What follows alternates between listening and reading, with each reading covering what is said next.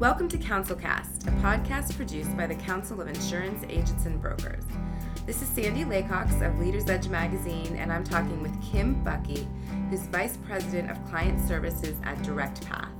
DirectPath works with Fortune 1000 employers in employee engagement, healthcare compliance, and transparency.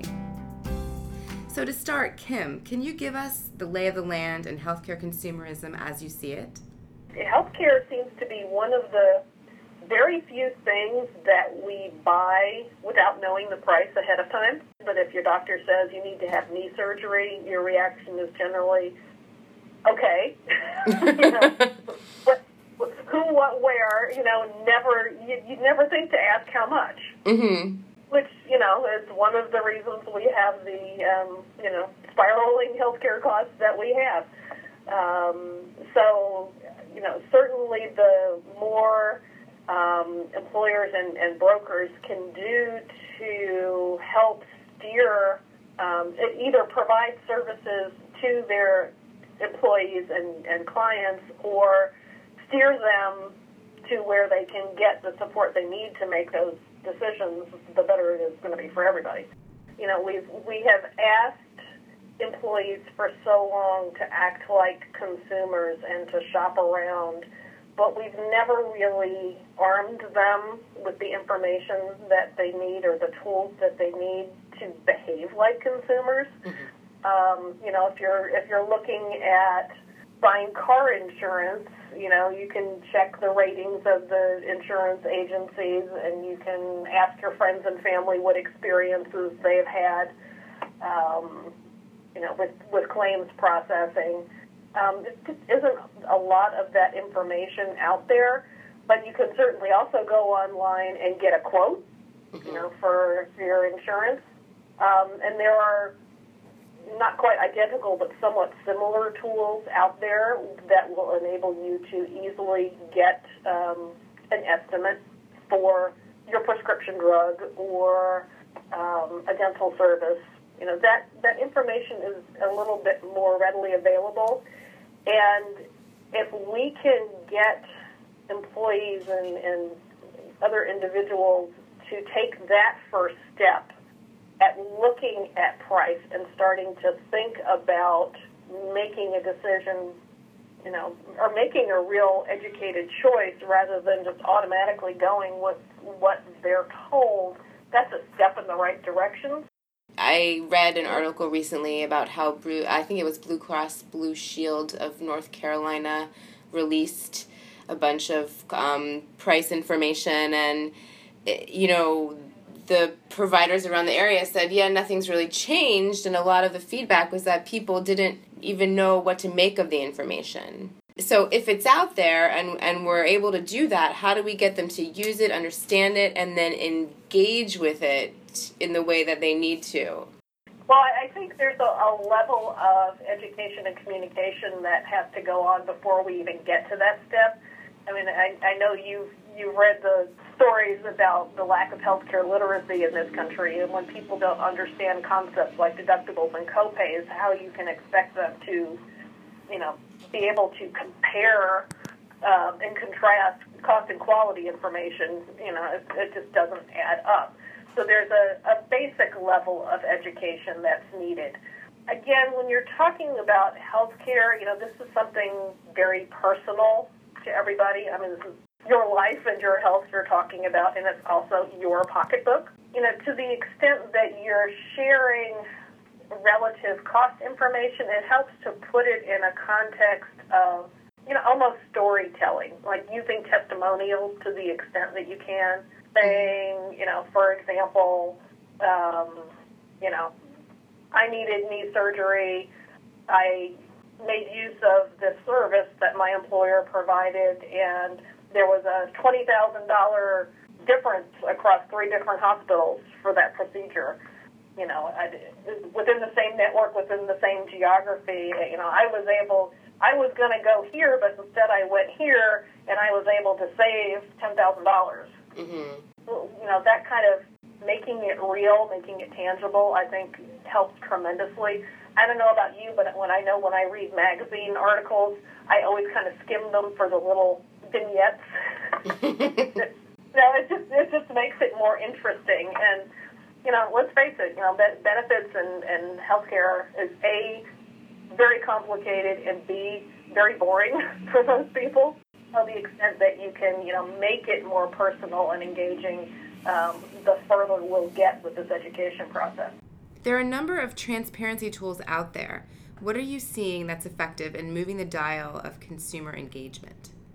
So, I mean, there are certainly a number of organizations out there that are providing advocacy and transparency services. Um, we, of course, are one of them. With some of the organizations, such as our own, it's open to everybody. It's, it's vendor agnostic. Um, and, and the beauty of, of ours is that it's not just an online tool, which a number of them are. There's a person at the end of the phone you can call back that person if you have a question at some other time. Um, there's more flexibility in the service hours. And we're drawing on a lot of different data sources, and that, that's, I think, where the InsureTech comes in. Mm-hmm. You know, it's a combination of a proprietary database, actually picking up the phone and calling, you know, hospitals in, in my geographic area if I have to have knee surgery, and we provide a report to the employee um, or individual that says, okay, say for example, again, need knee surgery. I want this one particular surgeon. I could have the procedure done at one of three hospitals. Here is the quality rating for each of those hospitals. Here is the cost of those you know, procedures at the three hospitals. And we literally did have a case where in the same geographic area in the same network there was a $20,000 range in price mm-hmm. using the same surgeon but at three different hospitals. You know, there are several um, tools online where you can do some um, you know, price shopping for a particular prescription, and it's I find it absolutely fascinating the the range in cost for the same prescription, you know, from pharmacy to pharmacy to big box to um, you know your your private pharmacy down the street insurance versus no insurance versus a discount card. Um, you know, I think it's just really eye opening once you start playing around with these. Do you find um, in your work that you get a lot of engagement in this? Um, still a process. Mm-hmm. Um, a lot of our clients, you know, came to us because they were very old school and very hands-on, and their employees were used to calling the benefits department and asking questions. Mm-hmm. And know, in this day and age, the benefits department typically has a lot more on their plate. And while they would love to provide that level of support to their employees, they have bigger fish to fry. Right. Uh, so it makes sense to outsource that kind of um, process. But you know, we're we're a little higher than the the industry average in terms of um, engagement level. Mm-hmm. And you know, we're seeing. Um, you know, an average employee savings of almost $200 per procedure, and the employer is saving almost twice that across the board. How are brokers becoming more engaged in cost transparency discussions? Oh, yeah, I'm certainly seeing more and more brokers um, going out on site to um, their clients and, and holding meetings with the employees. Um, so, you know, certainly any any level of support that can be provided, and that is, is ideal. It's a shift in selling. You're not selling to the client; you're selling to the employee. Mm-hmm. So there's there's still an element of, of sales, and then we, you know, we've we've been we in the industry have been saying for years that the the way to get employees um, or individuals to focus on benefits is to market to them, to sell to them. You know, not just you know provide options and you know hope for the best. Um, so to the extent that you know they can focus on you know selling um, a service or selling the benefits of a service to the employees, you know everyone benefits. And particularly, I know one of your questions was around self-insurance. I mean, mm-hmm. organizations that are self-insured probably have the most to gain, you know, with this kind of information out there because as the employee saves, so do they. And I, I think many, you know, employers don't know where to start either. So if, if the broker can come to them and say, you know, we can all benefit um, by the cost saving that might be generated by using a service like this. You know, have you considered looking into it? Uh, there are some options. Mm-hmm. You know, I wouldn't necessarily wait for you know the client to come to them. How can employees begin to have these conversations with providers? You know, in, in an ideal world, um, you know, we'd see providers being a little more sensitive to cost um, and willing to, you know, at least address alternatives. Mm-hmm. But, you know, I, I think in today's environment, you know, certainly, you know, as, as a provider, you, you don't know what your patient's insurance coverage is. Um, you know, that's handled by the back office. you know, your focus is, is on the person's health. So I, I think part of it is, is educating the individual to ask the right questions, like, uh, okay, your doctor says you need knee surgery. Um, you know, you as the patient should shouldn't just say, okay. You should be asking questions like, you know, why? Um, is there an alternative we can try first? You know, I have budget concerns. Um, you know, how can we work around that? Mm-hmm. And, and lead to, to start the conversation and increase awareness on the provider's part. Where do we go from here?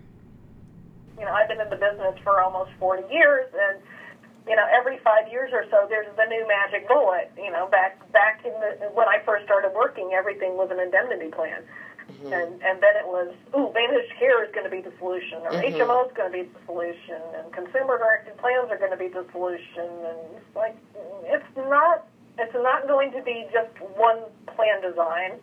It's not going to be just one part of this big puzzle. It's you know it's, it's not the employers that are going to solve it. It's not the providers who are going to solve it. It's not the insurance companies that are going to solve it. It's everybody. Mm-hmm. Um, you know, doing their part. And we're moving in the right direction. We're just not there yet. so, what do you think we need to do to get there? Well, you know, I'm encouraged at the level of conversation I'm hearing now about educating the public into becoming real consumers. I, I think finally the light is dawning that, you know, increasing cost sharing and, and pushing more onto the individual, you, you, we probably hit that wall that we can't do much more of that. Mm-hmm. Um, so there are other things we need to do, um, and it's not again, it's not going to be just plan design because that's not going to really change behavior. In order to change behavior, there has to be a level of understanding, and you know, it just seems to me that in the past year or two in particular, we're just seeing more and more stories about uh, the lack of healthcare literacy and you know the re- the reason high deductible plans with HSAs are failing is a lack of you know consumerism or true consumerism or lack of understanding about how these plans work. So I think now that that conversation has started, that is in, in the you know huge step in the right direction. You know, when when the ACA put um, summaries of benefits and coverage in, you know, that was maybe a misguided step, but that was, you know, maybe the first step in that direction. Um, you know, to to help you know get employees or individuals thinking about, ooh, I can compare between options. You know, in that case, it's it's comparing between coverage options. Now we have to take it down a level to comparing um, service options. Any final thoughts? Well, you know, my, my personal soapbox is the healthcare literacy, which you probably picked up on. You know, we, we buy healthcare services without even thinking about the price. And when you have a prescription, you, you go to the drugstore closest to you, even though, you know, the one across the street might actually be less expensive. Mm-hmm. And it's just something that we're not conditioned to think about. So, you know, the more all of the elements of this industry can work together to get people thinking about that, um, you know, I think we'll we'll start seeing the change in the right direction. That was Kim Buckey of Direct Path talking with us about healthcare cost transparency and employee engagement. Thanks for listening to CouncilCast, the podcast of the Council of Insurance Agents and Brokers.